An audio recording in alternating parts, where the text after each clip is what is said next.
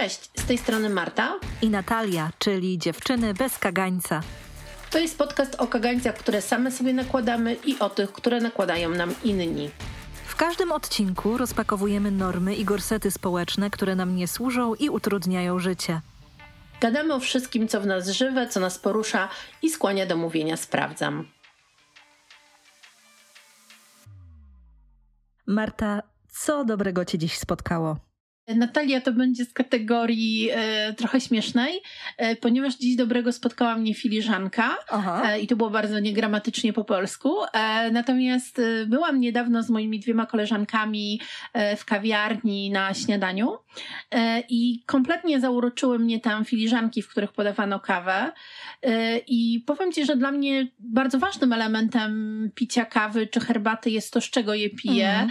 I jakby te filiżanki bardzo, bardzo mi się podobały podobało i nawet myślałam o tym, że wybrałabym się tam znowu, żeby się napić kawy z tej filiżanki, a potem pomyślałam, że bez sensu jest wydawać e, trzy dychy na kawę, czy tam dwie dychy na kawę w kawiarni, jak mogę sobie po prostu kupić tą filiżankę i mieć ją w domu. No i dzisiaj rano przyszły mi zamówione filiżanki. Wow. Jedna taka duża do kafe latte, druga taka trochę mniejsza do kawy przelewowej. E, generalnie filiżanka kosztuje trochę więcej niż e, kawa w mhm. No ale przy dwóch kawach już się filiżanka zwraca, więc tak, u mnie dzisiaj dobrego filiżanka rano. A pokażesz? Yy, no, bo potem ci wyślę zdjęcie. To jest e, taka kolekcja z polskiej manufaktury, takiej starej manufaktury e, porcelany Bogucice mhm. i to jest taka w takie groszki z takiej linii wiejskiej, o. więc wyślę ci później zdjęcie, ale jest bardzo urocza. A co dobrego ciebie spotkało? Wiesz, ja się tak zastanawiam, bo ja teraz mam takie dwie rzeczy, o których myślę. I jedna z rzeczy, co do której mam wątpliwość, czy w ogóle wypada określać ją jako dobrą, to to, że u mnie teraz trwa sztorm. A sztorm oznacza, że mamy kod pomarańczowy, więc lepiej nie wychodzić z domu, uważać na drzewa i tak dalej, bo też jest dość spory wiatr i doświadczam takiego zatrzymania miasta. Mhm. I ono polega na tym, że na przykład no, musiałam niestety odwołać wizytę w klinice weterynaryjnej, no bo musiałabym się tam jakoś dostać, a w sztormie to jest dość utrudnione. Mm, też wszystkie te rzeczy, które miałam mm, tak osobiście, czyli na przykład w gabinecie, wizyty i tak dalej, też musiały zostać odwołane. Mm, natomiast to, co robię online, to dalej, dalej się odbędzie. Natomiast mam takie momenty właśnie dzisiejszego zatrzymania się i też patrzenia na ten sztorm, który gdzieś tam wojuje za oknem. I to jest z jednej strony straszne zjawisko, a z drugiej mam taki, wiesz, taki trochę etap, okej, okay, jesieniara z kocykiem i herbatką i mam takie, wiesz, wrażenie, że trochę mi nie wypada. No ale to jest jedna rzecz. A druga rzecz, o której tak sobie myślę, to też z takich bardzo spontanicznych decyzji, to to, że zapisałam się na tatuaż i wybrałam taki wzór, który mnie bardzo przyciągnął, bo to, to był jakby gotowy wzór artystki. I oczywiście jego, jego zaklepałam, a dopiero potem zaczęłam sprawdzać symbolikę tego wzoru i się okazało, że bardzo pasuje do mojej obecnej sytuacji, ale więcej na ten moment nie zdradzę. To ja tylko trzymam kciuki, żeby pasował też do twoich późniejszych sytuacji, no bo jednak tatuaż to jest trochę na dłużej, nie? Więc e, trzymam kciuki, żeby podobał ci się dzisiaj, jutro i, i za jakiś czas. Słuchaj, jakby rozumiem też e, to, co powiedziałaś i bardzo mi to rezonuje z tym, że u nas zaczął się, no u was też, zaczął się listopad, czyli ja się śmieję, że to jest miesiąc, co do którego nie mamy żadnych oczekiwań. My oczekujemy od maja, że nas zauroczy i się w nim zakochamy i będzie wspaniały. Od lipca i sierpnia, że będą ciepłe. Od października... Od grudnia. Że, tak, od października, że będzie złotą jesienią, od grudnia, że to będzie piękny, świąteczny czas. A co do listopada, to my raczej nie mamy nawet oczekiwań na zasadzie przecież wiadomo jak będzie nie? Więc, że właśnie będą te kocyki, sztormy, spadające liście, wiatry, no, ale myślę, że to jest też czas, którego my potrzebujemy w naszym życiu i bardzo rozumiem to, że z jednej strony jest to zjawisko atmosferyczne, pogodowe, na które nie mamy wpływu e, i też może nas przerażać, no bo ono też niesie ze sobą różne skutki e, no, dla przyrody, dla człowieka i, i tak dalej. Natomiast my też wewnętrznie możemy takiego czasu relaksu, odosobnienia, siedzenia pod kocykiem potrzebować. E, no i nie wiem, czy ci już polecałam, bo ja już polecałam wszystkim, ale może tobie akurat jakoś umknęło i, i ci nie poleciłam. E, wspaniałą książkę o tytule Zimowanie, która jest właśnie o tym okresie, jak się w nas robi ciemno, a wokół nas buro i, i że to jest też takie potrzebne w życiu, więc e, jakby co to polecam. Mm. To Marta, dzięki za polecajkę książkową, bo ty nawet nie pamiętasz, że mi tę książkę pożyczyłaś. O, no dlatego mówię, że ja wiesz, to jest jedna z dwóch albo trzech książek, które ja pożyczam, rozdaję e, i gubię się w tym, komu tak naprawdę już ją dałam, pożyczyłam, e, bo drugą jest e, Nieposkromiona, która też jak ją odbierałam kiedyś z księgarni, to pani powiedział, że chyba się pomyliłam i zamówiłam, źle kliknęłam i przyszło sześć, ja powiedziałam to nie, że ja to wszystko zamówiłam właśnie. Do i potem książki. to rozdawało. Nie, dla koleżanek. Dla koleżanek, więc potem to rozdawałam, więc e, moje bliskie koleżanki wszystkie to ode mnie dostały, te, które gdzieś tutaj e, mieszkają, a te, które mieszkają dalej, e, no pewnie nie dostały, bo, no, bo jakby to już jest kwestia wysyłki. Ale polecam i naprawdę to jest też bardzo dobra książka. Ale dobra, bo odcinek nie będzie o książkach, chociaż może kiedyś taki zrobimy, byłby na pewno ekstra, bo ty dużo czytasz, ja czytam trochę mniej niż ty, ale czytamy myślę obie fajne rzeczy, więc to mogłoby być też interesujące. Książki bez ale kagańca. Dziś, książki bez kagańca, ale dzisiaj nie będzie o książkach. Nie. Dzisiaj będzie o tym, czy my się w związkach kłócimy, o co się kłócimy. I Natalia, pierwsze pytanie do ciebie. E, kiedy i o co ostatnio pokłóciłaś się ze swoim partnerem? Wow, Marta z grubej rury. Okej. Okay. Wiesz co? Mm, i teraz y, uwaga, odsłaniam zasłonę, bo okazuje się, że terapeuci par też się kłócą ze swoimi partnerami i partnerkami.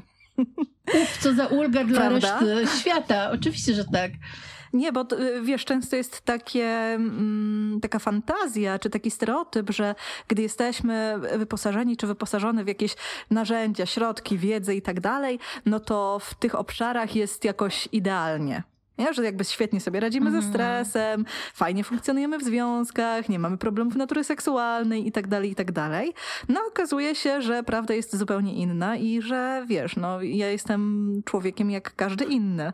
Zatem, ponieważ mój związek jest też jakoś, no, wyobrażam sobie mało wyjątkowy pod tym względem, no to oczywiście, że się kłócimy. Nie zdarza się to często, natomiast oczywiście, że się zdarza. I nasza ostatnia kłótnia dotyczyła, uwaga, prezentu dla teściowej. Natomiast to nie było o prezencie kompletnie, bo jakbyśmy tak sobie, wiesz, wróciły do naszych odcinków, no to z jednej strony to było o menedżerowaniu domem, to, to o mnie mm. akurat. Domyślam się. I o relacjach rodzinnych. No i kłótnia dotyczyła tego i jejku, ja będę też e, trochę wyprzedzać to, o czym chciałabym dzisiaj powiedzieć, bo myślę, że w jakiś sposób fascynujące jest to, jak my się z moim partnerem kłócimy. I ja będę też podawać e, tę strukturę dialogu odbudowującego dzisiaj, e, bo wiesz, bo to była taka okazja do przyjrzenia się, o co, o co tutaj naprawdę chodzi, bo to nie chodziło o prezent. Tak, i o tym też będzie w odcinku. Wyprzedasz fakty. No dokładnie. Tak, nie chodziło o prezent, chodziło bardziej o pewne, pewne schematy, które gdzieś tam sobie -hmm. wykształciliśmy i ja tutaj byłam winna i mój partner był winny i oboje jakby włożyliśmy w to jakieś swoje kawałki i -hmm. całe szczęście doszliśmy, doszliśmy do porozumienia, ale tę technikę będę, będę mm, przytaczać później. E, no właśnie, bo chciałam Cię zapytać, czy się koniec końców dogadaliście, ale to już zdradziłaś. A, e, a powiedz, jak myślisz, o co najczęściej kłócą się ludzie w związkach? Marta, ja nie muszę o tym myśleć, ja to, ja to wiem. Nie, nie dlatego, że sama jestem w relacji, ale dlatego, że prowadzę terapię par. I dzięki temu mam dostęp do, do wielu związków i też do tematów kłótni. I te kłótnie czasami dzieją się na moich oczach. Więc jeżeli miałabym wyodrębnić takie kilka obszarów, e, o co się kłócimy, no to tak, kłócimy się o seks, o pieniądze, o wychowywanie dzieci, o podział obowiązków, o zaangażowanie w związek, czyli komu bardziej zależy. Kłócimy się o pracę, kto za dużo pracuje, kto za mało, może mógłby inaczej, o sprawy światopoglądowe i jest tego naprawdę całe mnóstwo. No właśnie, bo jak powiedziałaś o sprawach światopoglądowych, y, to przypomniała mi się taka moja koleżanka z forum, która kiedyś powiedziała, że pokłóciła się z mężem e, po prostu w sposób nieodwracalny, y, nie, nie, niemożliwy do osiągnięcia konsensusu i tak dalej, ponieważ pokłócili się, uwaga, tak ładnie to nazwała, o pryncypia, czyli o te rzeczy... Marta, ja myślę o jądrach, nie wiem dlaczego. Jakieś narodowe, nie, klej, o... narodowe klejnoty. Nie, nie, nie. Pokłócili się o pryncypie, czyli o rzeczy takie fundamentalne wartości dla każdego człowieka. E, I myślę sobie, że my się czasami też o takie rzeczy możemy pokłócić, tak? Czyli, mm. że na przykład jesteśmy w związku i nagle zaczynamy sobie rozmawiać albo sami ze sobą, albo w jakimś większym gronie. No i wychodzi nam, że jedna z osób mówi, że absolutnie zabicie człowieka nie, nie w ogóle nie wchodzi w grę, czy kradzież nie wchodzi w grę, to jest zło najgorsze, a druga osoba mówi, że no nigdy nie mów nigdy, są pewne sytuacje, w których niektórych, a w określonych przypadkach nie. No i wtedy zaczyna się robić taka dyskusja, no, dyskusja, a nawet kłótnia, bo ludzie się też potrafią po, pokłócić o to tak, że wiesz, e, trzaskają drzwiami, wychodzą i nie są w stanie się porozumieć, nie? Mhm. No i co ty myślisz? Aj, wiesz co, ja, ja chciałabym to jakoś tak y, zaparkować i uporządkować, bo zobacz, i ja bym tutaj rozróżniła sytuację pewnej debaty mhm. i debaty, w której pojawiają się różnice poglądów. I taka dyskusja dla sportu może być naprawdę świetną rozrywką i czymś bardzo zbliżającym. I wiesz, mnie w moim własnym związku to ekscytuje. Mhm. Chyba mówiłam e, w zeszłym odcinku, nie? że jakby jak mieliśmy inne pomysły dotyczące dziedziczenia w mojej relacji i jak ta dyskusja sprawiła, że jakby dowiedzieliśmy się o sobie czegoś więcej. Natomiast jeżeli mówisz o takich sytuacjach, w których różnice poglądów są tak duże, że nie da się tego pogodzić, lub dotykają kwestii mm, moralnie wątpliwych, tu nawet nie chodzi o relatywizm moralny, tylko o czyjąś taką bardzo sztywną postawę, która jest dla nas nie do zaakceptowania, no to tutaj nie do końca wierzę, że tego rodzaju różnice nie wyszłyby, nie pojawiłyby się przez, nie wiem, cały okres zalotów, randek, jakiegoś formowania się tej relacji, że to było jakoś niewidoczne. Bo mam poczucie, że tego rodzaju kłótnie, które aż tak eskalują o różnice światopoglądowe, wynikają z tego, że na pewnym etapie zdecydowaliśmy się, mniej lub bardziej świadomie, zignorować tę fundamentalną różnicę, albo być może przypudrować ją nadzieją, że ktoś się, nie wiem, ogarnie, zmieni, dorośnie, czy cokolwiek innego. No, ja myślę, że czasami zakładamy sobie też, że my tą drugą stronę możemy zmienić i nie jestem Ojej. z siebie szczególnie dumna, ale byłam kiedyś w takiej relacji, w której mm, miałam co do mojego partnera dużo zastrzeżeń, co bym tam chciała, żeby miał inaczej i taką ślepą e, wiarę, że mi się uda to w nim zmienić, ale dodam na swoje usprawiedliwienie, że byłam bardzo młoda. Teraz już jakby nie mam takich założeń, nie? No tak, tylko wiesz, ja tak sobie myślę, że nie jesteś w stanie zmienić osoby, która mhm. sama nie chce się zmienić. Oczywiście, to musi tak. wyjść z niej samej. Oczywiście, Bo jeżeli tak. wiesz, jak ktoś zmodyfikuje swoje zachowanie pod przymusem, no to to nie jest taka świadoma zmiana, która wynika z jego wnętrza, tylko być może jest podszyte jakąś manipulacją, jakimiś mechanizmami y, samoochrony, więc no tutaj bardzo, bardzo bym się temu, temu przyglądała. Zresztą, wiesz, to jest też o tym, po co my się chcemy zajmować zmienianiem kogoś. Dlaczego druga osoba to y, staje się naszym takim projektem do zrealizowania. O, droga pani, to jest temat już na osobny odcinek, e, a my wróćmy do tego, że już wiemy o co się kłócimy, że to mogą być rzeczy dotyczące naszego związku albo jakieś rzeczy światopoglądowe związane z naszymi e, wartościami e, i tak dalej. No to teraz inne pytanie. Po co się tak naprawdę kłócimy i co my chcemy tymi kłótniami osiągnąć? Mm, ale mam teraz ochotę odbić piłeczkę. Marta, jak myślisz? Po co się kłócimy. E, wiesz co, no to trochę gadałyśmy przed e, przygotowaniem tego odcinka i przed nagraniem i tutaj uzgodniłyśmy, że warto zobaczyć, co kryje się pod tym, o co my się kłócimy. I że mhm. często kłócimy się nie o to, co, o co nam się wydaje, że się kłócimy, nie? E, no i zostawiam to dalej w Twoich rękach. Marta, ja zaczęłabym od tego, że konflikt, i myślę, że to trzeba normalizować, że konflikt to naturalna część bycia w relacji. Bo jeżeli ktoś mówi mi, my się nigdy nie kłócimy, albo w naszym domu nie było kłótni, no to mam tutaj taką sporą wątpliwość, co tam się dzieje, że czemu służy ten wyidealizowany obraz. Bo naprawdę nie ma sytuacji, w których nie mielibyśmy jakichś różnic potrzeb, poglądów, czy zwyczajnie nie czulibyśmy się zranieni czymś, jakimś, jakimś działaniem. I tak sobie myślę, że warto byłoby zahaczyć, i tutaj użyję takiego słowa, o co powinniśmy się kłócić. Mhm. Bo zobacz, jeżeli mamy takie sytuacje, które już tutaj trochę zaznaczyłam, że no właśnie, poczułyśmy czy poczuliśmy się skrzywdzeni, mm, potrzebujemy gdzieś znaleźć porozumienie, potrzebujemy, żeby, żeby krzywda wybrzmiała, potrzebujemy zakomunikować swoje potrzeby, to gdy poruszymy ten temat i okaże się, że na przykład to nie zaspokajanie potrzeb, to była jakaś rzecz powtarzająca się, no to dajemy drugiej osobie bardzo taki ważny podarunek w postaci tego, że może przede wszystkim uznać, zobaczyć swój udział w tym, co się wydarzyło, przeprosić za wyrządzoną nam krzywdę. I dzięki temu możemy też razem dojść do porozumienia, zamiast kisić się w jakiejś, no właśnie, w jakiejś krzywdzie, czy w jakimś poczuciu mm, niebycia dostrzeżonymi, niebycia wysłuchanymi i tak dalej. Mhm.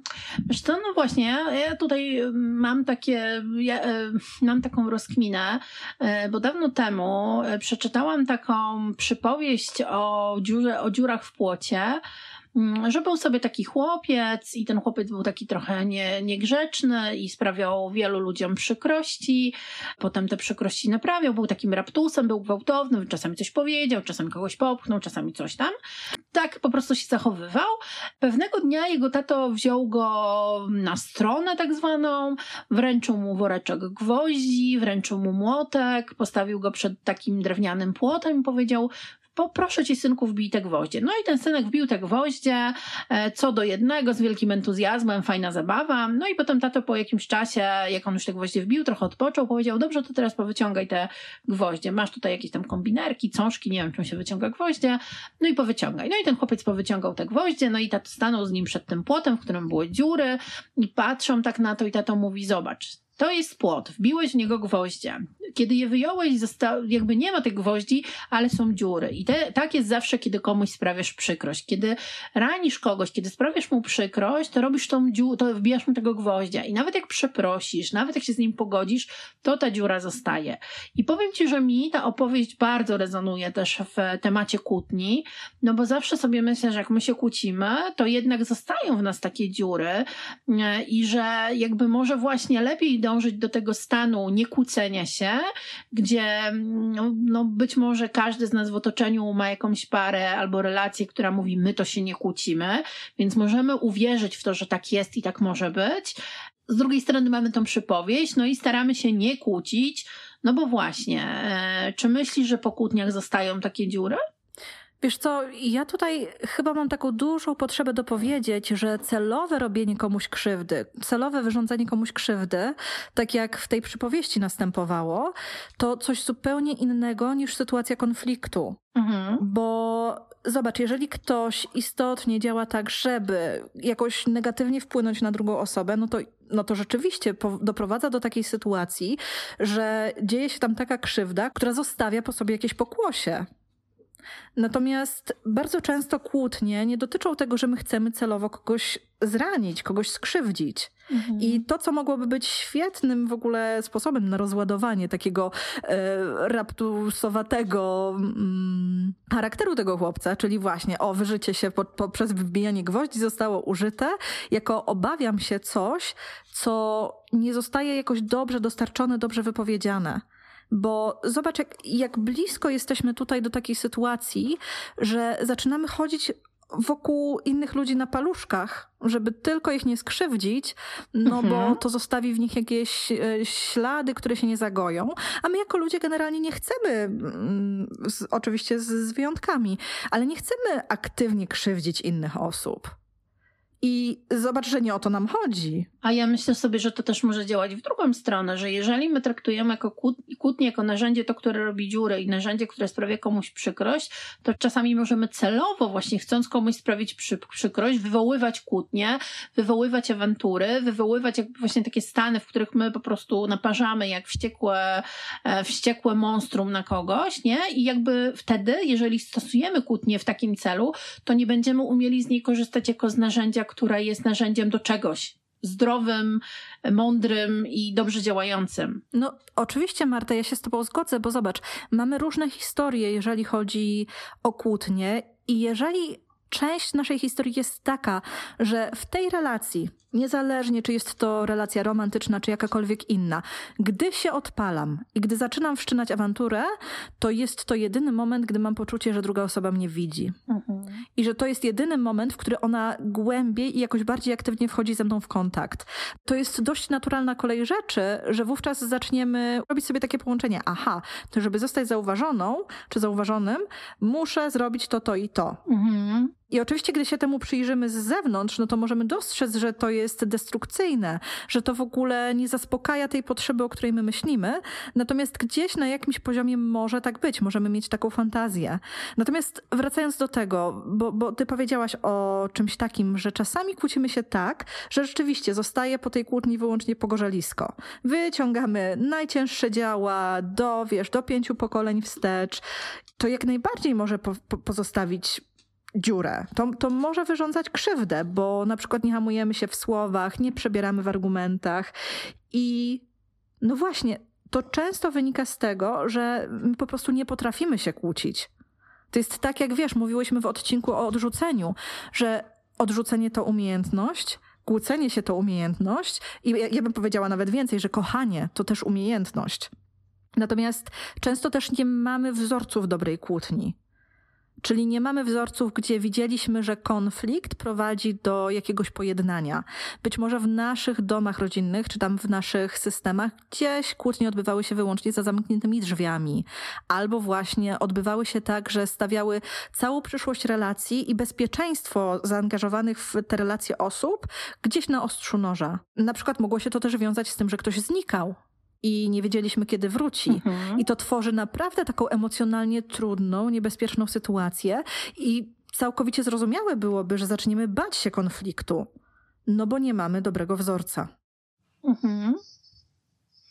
No dobra, no to ja mam w związku z tym kolejne pytanie.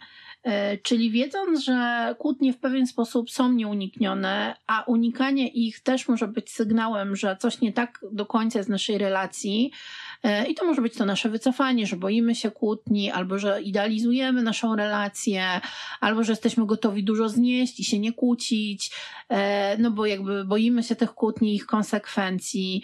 No więc pytanie, czy istnieje coś takiego jak dobra kłótnia? No bo wiemy już, że ta zła zostawia zgliszcza i po nich ciężko jest się podnieść. Mhm. Wiesz co, to jest bardzo ciekawe, bo ja gdy, w szczególności gdy pracuję z parami, często wprowadzam takie narzędzie dialogu odbudowującego.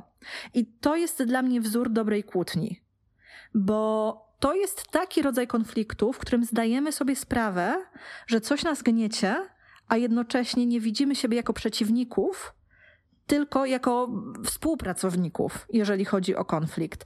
Czyli mhm. traktujemy konflikt, kłótnię jako okazję czy do wyjaśnienia naszych intencji, czy do wspólnego naprawienia tej sytuacji, no ale też do znalezienia pewnego rozwiązania. Czyli po prostu dążymy do porozumienia. I Zobacz, w takiej kłótni każda strona dostaje szansę na wypowiedzenie tego, co jest dla niej ważne i też zaspokojenie ważnych dla siebie potrzeb. I zdaję sobie sprawę, że tak dla osób słuchających to może zabrzmieć dość abstrakcyjnie, bo ja to często rozkładam na takie bardzo praktyczne ćwiczenie. Natomiast y, tak bardzo, bardzo mm, ogólnie opowiem, bo proces przebiega w następujący sposób. Dzielimy się na role. Czyli ustalamy, która strona, która z osób będzie pierwsza mówić, a która będzie słuchać, po to, żeby się tymi rolami później wymienić. Natomiast to jest bardzo istotne. I rolą osoby, która będzie mówić, jest zakomunikowanie swojego doświadczenia i odczuć z perspektywy ja. Czyli wiesz, nie wyciągamy jakichś argumentów, nie przypisujemy drugiej stronie intencji, dlaczego się tak zachowała, nie oskarżamy jej. Przypisanie intencji wyglądałoby tak. Zrobiłeś to, żeby mnie wkurzyć, poniżyć, celowo chciałeś mi zrobić krzywdę, bo wiedziałeś, że tego nie lubię, a mimo to to zrobiłeś, nie? To, to wygląda mniej więcej mhm. tak. Natomiast w dialogu odbudowującym mówimy po prostu, zezłościło mnie, kiedy zrobiłeś to, to czy to. I dzielimy się swoim własnym emocjonalnym doświadczeniem, jeżeli chodzi o tę konkretną sytuację. I osoba, która słucha, robi to nie przerywając. I już wyjaśnię, dlaczego ogólnie mówienie z tej perspektywy ja jest bardzo istotne. Bo gdy włączamy perspektywę ty, w drugiej osobie automatycznie włączy się chęć bronienia się. Mhm. A gdy czujemy potrzebę bronienia się, przestajemy słuchać. Bo w naszej głowie zaczynamy przytaczać argumenty, dlaczego było inaczej niż ta druga strona myśli. Więc to jest naprawdę bardzo, bardzo istotna rzecz. Następnie, gdy już druga osoba nas wysłucha, może podzielić się swoimi spostrzeżeniami, ale też uznać, że jej zachowanie sprawiło nam krzywdę, było dla nas bolesne, no i może też przeprosić mm, za to, co, za to, co wrządziła, czyli no poniekąd wyciągnąć, wyciągnąć ten gwóźdź z płotu. Czy na razie to ma sens? Ma, myślę, że ma to sens. Natomiast no, nadal chodzi za mną takie pytanie, e, czy jeżeli my się w związku kłócimy, to czy to nie jest sygnał, że powinniśmy się rozstać? Kiedy to jest ten magiczny punkt zwrotny, w którym no już widzimy, że te kolejne kłótnie, może nawet kulturalne, może nawet według wzorca, może nawet nie robiące tych ogromnych dziur, to jednak jest sygnał, że coś jest bardzo nie tak. Okej, okay, to pozwól, że odpowiem na to pytanie za chwilę, bo tak chciałam się upewnić, czy póki co, jak ja podaję te instrukcje, to gdzieś tam jest klarowne, bo tutaj jeszcze jest kontynuacja. Okej, okay, no to instrukcje są klarowne. no to kontynuując ten wątek i zaraz przejdziemy, kiedy kłótnia jest destrukcyjna. Obiecuję, że, że jakby, że się nad tym pochylę. Natomiast w tym dialogu odbudowującym chodzi o to, aby mówić na przemian, bo Mhm. Nie jest tak, że wiesz, że jedna strona nas krzywdzi, krzywdzi, krzywdzi, a my jesteśmy jakoś w tych sytuacjach bez udziału. Wprost przeciwnie. To znaczy inaczej, może też tak być, ale nie jest to zawsze, nie? Jasne, natomiast to też jest o naszej gotowości, czy my jesteśmy w stanie usłyszeć i czy jesteśmy gotowi, gotowe usłyszeć, co tę drugą osobę w nas mogło aktywować negatywnie. I kiedy myślę o kłótni, o której powiedziałam na początku, na przykład y, ja wiem, co mojego partnera aktywowało negatywnie w tym, gdy pytałam o prezent dla teściowej, a ja wiem, co mnie aktywowało negatywnie w jego odpowiedzi na to. Mhm. I zobacz, i celem takiej rozmowy, gdy już wysłuchamy siebie naprzemiennie o swoich pozycjach, o swoich doświadczeniach tego konfliktu, to możemy wykorzystać tę sytuację po to, aby zmienić zasady w naszej relacji. I to polega na tym, że nawiązujemy, zawiązujemy pewną umowę, która będzie oparta o nasze życzenia, o nasze prośby i też o to, co chcielibyśmy, aby się zmieniło. I to, co bym podkreśliła, że te nowe zasady, to, co chcielibyśmy, aby się zmieniło, musi być wykonalne. Bo wyobraź sobie taką sytuację, że konflikt i nasze zranienie polega na tym, że ktoś za późno wrócił do domu. Później niż nam obiecał. I zmiana zasad nie będzie polegała na tym, że już nigdy masz się nie spóźniać, bo to jest mało wykonalne. Natomiast zmiana zasady będzie polegała na tym, że dasz mi znać, że się spóźnisz tak szybko, jak będzie to możliwe, a ja w zamian obiecuję ci, że nie będę cię za to karać ciszą. Mhm. Nie, bo są takie sytuacje. Okej, okay, wracasz za późno, to w takim razie nie odzywam się do ciebie przez dwa dni. Nie o to tutaj chodzi. Wracasz za późno, wracasz pod wpływem alkoholu. No, tych sytuacji może być naprawdę dużo i mogą być bardzo różne, nie? Jasne, jak najbardziej. Więc teraz tak, żeby y, być może to zaparkować. Czy chcesz się jakoś do tego odnieść, czy wolałabyś przejść do kłótni, po których nie ma powrotu? Wiesz co, wydaje mi się, że to wszystko na ten moment jest jasne i że to, co mogłybyśmy zrobić pomocowego, to może gdzieś to rozpisać na jakimś slajdzie na naszym Instagramie, żeby to też było łatwiejsze do ogarnięcia jako taki, taka recepta. Okay. Natomiast ja chętnie przeszłabym dalej do mojego kolejnego pytania, czyli tego o to, kiedy kłótnie, to koniec związku. Hmm. Wiesz co, tak sobie myślę, że kiedy kłótnie zwiastują koniec związku, czy jakieś takie bardzo duże załamanie relacji, to ten moment, w którym zauważamy, że kłótni jest więcej niż dobrych momentów. Mhm. Są takie sytuacje, że częściej się kłócimy niż spędzamy ze sobą dobrze czas. Oczywiście to może wynikać z takich e, schematów, które sobie wykształciliśmy, że kłótnie jest naszą jedyną formą rozrywki. Albo interakcji. Albo interakcji, tak. I to jest bardzo niebezpieczna dla relacji sytuacja. Mm, natomiast też, kiedy kłótnia staje się zagrażająca, to to, gdy porozumienie, które, do którego dochodzimy, jest wyłącznie pozorne, bo każdy musi z czegoś ważnego dla siebie rezygnować i jest to ustawiczne. I Marta, takich przesłanek może być więcej, bo zobacz, na przykład takim dużym wskaźnikiem byłoby dla mnie to, gdy kłótnie dzieją się w nieodpowiednich albo nieadekwatnych momentach. Co mam przez to na myśli? Że na przykład eskalujemy, gdy jesteśmy w towarzystwie znajomych, na imprezie, na spotkaniu z rodziną i po prostu nie ma żadnego hamulca. Nie, że jakby nie potrafimy zatrzymać konfliktu, nie potrafimy stanąć i powiedzieć sobie: OK, możemy o tym porozmawiać, gdy warunki będą bardziej sprzyjające. Tak samo, ja już chyba do tego nawiązałam wcześniej, gdy jest taka sytuacja, że musimy wokół kogoś chodzić na palcach albo wo wobec siebie nawzajem, bo nie wiemy, co może wywołać kolejną kłótnię. Czy to będzie jakieś nasze zachowanie, jakiś komentarz, więc bardzo się cenzurujemy. Czyli siedzimy trochę tak jak na bombie, nie? Czyli jakby mm. staramy się jak być jak najciszej, jak najspokojniej, jak najmniej tworzyć sytuacje konfliktowe, bo one po prostu mogą wybuchnąć. Tak, i wyobraź sobie, jaki to stworzy stres. A to na pewno. Bo zobacz, nie wiemy, czym bezpiecznie jest się podzielić. Zanim otworzymy usta, musimy 10 razy przemyśleć, czy to na pewno padnie na podatny grunt. Rozważamy wszystkie za i przeciw, więc to jest naprawdę mm, taka bardzo, bardzo trudna i, i tak życiowo mhm. sytuacja i też zdrowotnie. No bo nie możemy funkcjonować w chronicznym stresie, bo to nas po prostu zje. Mhm, jasne.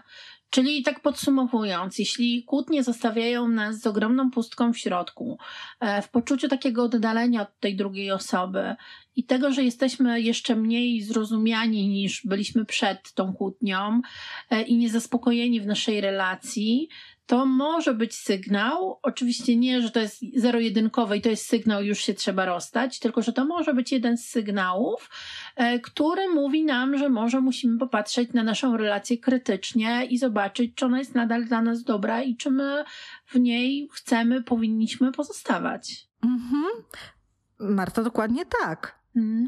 Ja chciałabym się odnieść do tego, co powiedziałaś o takim poczuciu pustki, bo wydaje mi się, że warto rozróżnić, że sytuacja, że mamy jakiś dyskomfort, czujemy dyskomfort czy pustkę po konflikcie, bywa sytuacją naturalną, no bo emocjonujące no tak. rozmowy mogą, mogą nas drenować. Natomiast jeżeli równocześnie czujemy jakiś wstręt, zniechęcenie drugą osobą, poczucie takiego oddalenia, że nawet nie chcemy się do niej zbliżać i właśnie tego takiego chcę trzasnąć drzwiami i więcej tu nie wrócić. I naprawdę nie wrócić, tak, no tak. no bo to, że chcę wyjść teraz, trzasnąć drzwiami, przejść się po osiedlu i wrócić, to się zdarza i ja znam pary, które otwarcie, znane publicznie pary, które otwarcie nawet o tym mówią, że tak się pokłóciliśmy, że Jezus Maria, on pojechał do, do hotelu, ale już po godzinie było ok i tak dalej, nie? E, albo, nie wiem, poszedł na film, poszedł, poszło jakkolwiek, wrócił, już było ok, że pokłótni może być, nie? Że jakby jest ten moment takiego zejścia z tych emocji, e, stanu zero w organizmie, tylko mówię o takim długo utrzymującym się, że kłótnia była wczoraj, my się budzimy rano, a w środku dalej pustka. Wiesz, to jest, bo jest pewna różnica. Wyjście dla ochłonięcia i uporządkowania mhm. myśli i uciszenia emocji, tych gorących emocji, pozwolenia im, żeby one tro, chociaż troszeczkę opadły, żeby znaleźć się w takim momencie, gdzie komunikacja znowu jest możliwa, versus na przykład chcę wyjść, żeby ci dopiec. Mhm. Albo chcę wyjść i nie wracać przez kilka dni i nie odzywać się przez te kilka dni. Mhm. Tutaj warto naprawdę przyjrzeć się takim sytuacjom, bo to są dla mnie sygnały alarmowe. Mhm. E, no, ja tutaj jeszcze powiedziałam o jednej rzeczy, wydaje mi się, że ważnej i że chciałabym ją jednak trochę uwypuklić, że jakby wydaje mi się, nie wiem, powiedz mi, czy to ma sens, mhm. że w kłótni trochę chodzi też o to, żeby zostać zrozumianym i wysłuchanym i zauważonym, nie? I nie zawsze będzie tak, że jak my się pokłócimy o to, że ty zawsze zostawiasz talerzyk, to już nigdy te, tych talerzyków nie zostawiasz, tylko żebyś żeby ta druga strona usłyszała, że dla nas to jest ważne, że nam to przeszkadza, że dla nas to jest trudność, dla nas to jest niewygodne e, i tak dalej, i tak dalej, nie? Mhm. Nawet jeżeli nie uda się tego od razu zmienić, to żeby to usłyszała. Natomiast jeżeli w tej kłótni jest ta taka blokada i ten taki mur, w którym my po prostu wrzucamy i to się odbija i tam jakby albo znika, ale nie dociera dalej, no to też wydaje mi się, że ta kłótnia nie jest dobra. Ma to sens? Mhm. Marta, jak najbardziej, bo ja mam poczucie, że mówisz też o takich sytuacjach, w których na przykład trwają kłótnie i jedna osoba ustawicznie czuje się jako ofiara tych kłótni, nie dostrzegając w ogóle swojego udziału w tym, co się dzieje. Mhm. Nie? I może to być właśnie o tym, że ty mówisz o jakichś nieumytych talerzach. Okej, okay, może to jest właśnie o tym, że ja czuję się tak, że gdy talerze są na mojej głowie, to moje potrzeby nie są ważne, a te potrzeby mogą mhm. dotyczyć odpoczynku, relaksu, zabawy, że jakby jestem być może wbity czy wbita w sytuację, na którą się nie pisałam. Mhm. Nie? I, I takie sytuacje jak najbardziej się zdarzają. I ja myślę, że warto się temu przyglądać, że co my tutaj chcemy, żeby druga osoba dostrzegła, zauważyła, usłyszała. I też zastanowić się, jak możemy doprowadzić do tego, żeby otworzyć się w tym na siebie. No bo mhm. już mówiłam o tej blokadzie komunikacyjnej, która polega na tym boty zawsze, boty nigdy i oskarżaniu i też takim niecelowym, ale wpędzaniu dru drugiej osoby w pozycję defensywną. Mhm.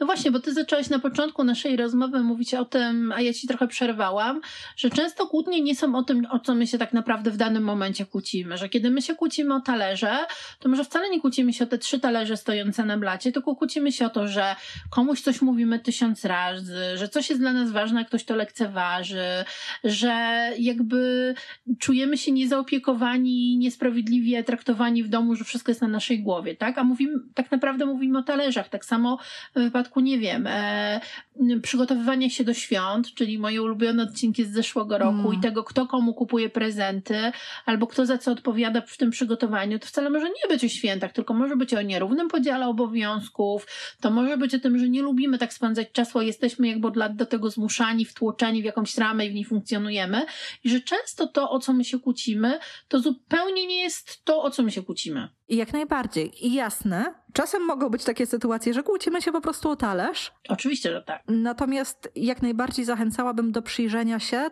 temu, co pod spodem. Że o czym to jest, czyli kiedy zobaczyłam ten talerz, czy zobaczyłem ten talerz, to jakie odczucia się we mnie wzbudziły. Mhm. I skąd ja te odczucie znam? Ono jest dla mnie nowe, czy jakoś już znane, jeżeli chodzi o kontekst tej relacji, czy innych relacji? Dokładnie. I myślę, że to nam, to nam wniesie naprawdę bardzo dużo, bo kłótnie też są o autorefleksji.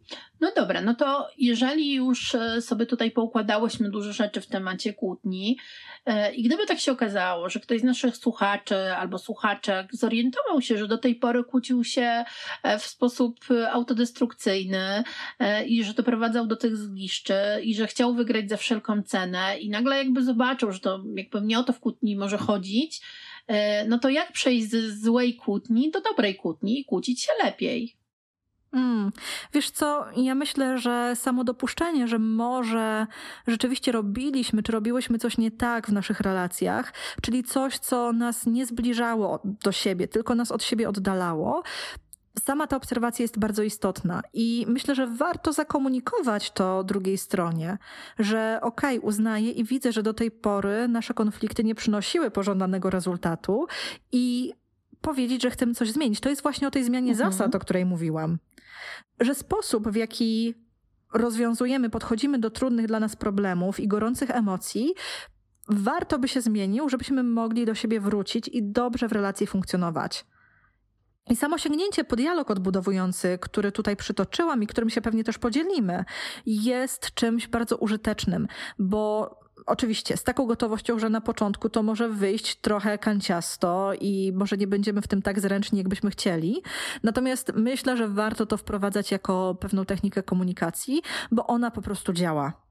No ale też oczywiście, Marta, ważne jest przyjrzenie się mm, sobie w tej sytuacji. Z czego to wynikało, że się tak kłóciliśmy? Być może to są jakieś kawałki do zaopiekowania, czy w ramach jakiegoś samorozwoju, czy pracy psychoterapeutycznej, bo tego rodzaju mm, autorefleksja też nam podpowie, dlaczego na przykład mhm. mamy tendencję do unikania konfliktów, czy wprost przeciwnie, do walki na noże.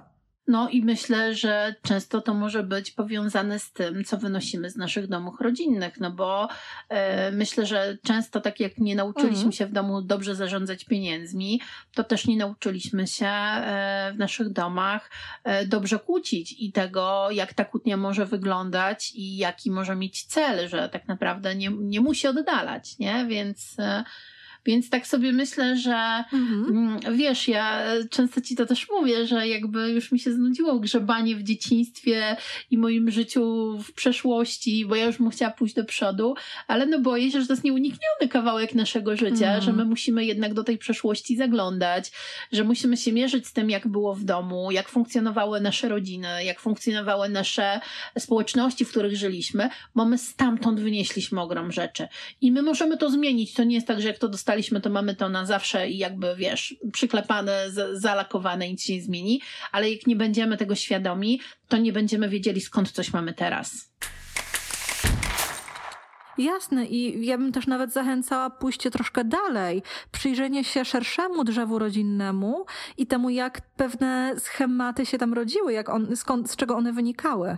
Bo to nie jest tak, że nasi rodzice zdupili i to oni są wszystkiemu winni. Oni też są Oczywiście, produktem tak. swoich domów, a te domy swoich domów i jakichś różnych, przeróżnych doświadczeń. O matko, teraz jest właśnie duża taka dyskusja nad książką e, Chłopki, e, napisaną przez Joannę Kuciel-Frydryszak, e, która w ogóle jest moją koleżanką z dawnych czasów gazetowych, doskonała reporterka, świetnie pisząca e, i właśnie Chłopki to jest opowieść o naszych babkach i prababkach, E, i o tym, jak one żyły, funkcjonowały i co one potem wniosły albo czego nie mogły wnieść w życie naszych matek.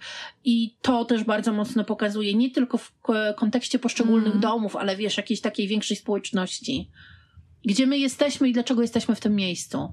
Mm, I myślę, że to jest coś wartego eksplorowania, bo wiesz, bardzo często mamy taką tendencję, że chcemy się zatrzymać na naszej najbliższej mhm. rodzinie, czyli na naszych matkach, ojcach, rodzicach, a tutaj mm, no to, co nas gdzieś gniecie, ma swoje źródło daleko, daleko mm, dalej w przeszłości. Mhm. To prawda. To prawda. To Marta, to już tak podsumowując, co byśmy chciały, aby osoby nas słuchające zabrały dla siebie z tego odcinka? Jaka była nasza intencja?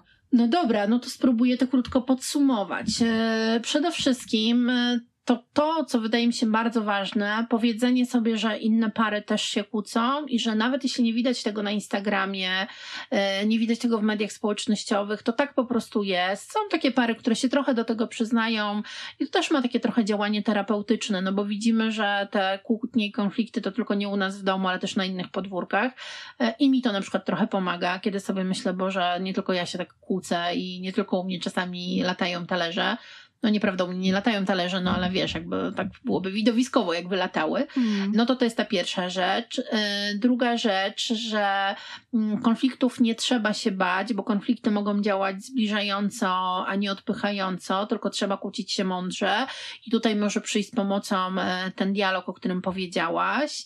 Trzecia ważna rzecz, że warto sobie zadawać pytanie, o co się tak naprawdę kłócę, bo może kiedy kłócę się o to, że ty znowu albo ty zawsze te gry czy tam te skarpetki, to kłócę się o to, że coś mojego jest niezaopiekowanego i tak naprawdę wychodząc z NVC, czyli e, z języka i porozumiewania się bez przemocy, można by było powiedzieć i sprowadzić to do tego, że tak naprawdę jest mi przykro, kiedy zostawiasz te skarpetki, ponieważ czuję, że nie szanujesz tego, jak ja sprzątam nasze mieszkanie, jak ja o nie dbam, a, a dla ciebie jest to obojętne, nie? I mm. zobacz, jaka to jest w ogóle inny, inny poziom, kiedy zaczynamy z czegoś takiego, e, a kiedy zaczynamy ty znowu rozwaliłeś te skarpetki. Czy ty jesteś trochę półgłupi, czy jakby nie wiem, w pracy pan inżynier, doktor, prezes umie ogarnąć wszystko, a skarpet nie umiesz? No ludzie z pracy to by się zdziwili, jakby zobaczyli, jak ty żyjesz, nie?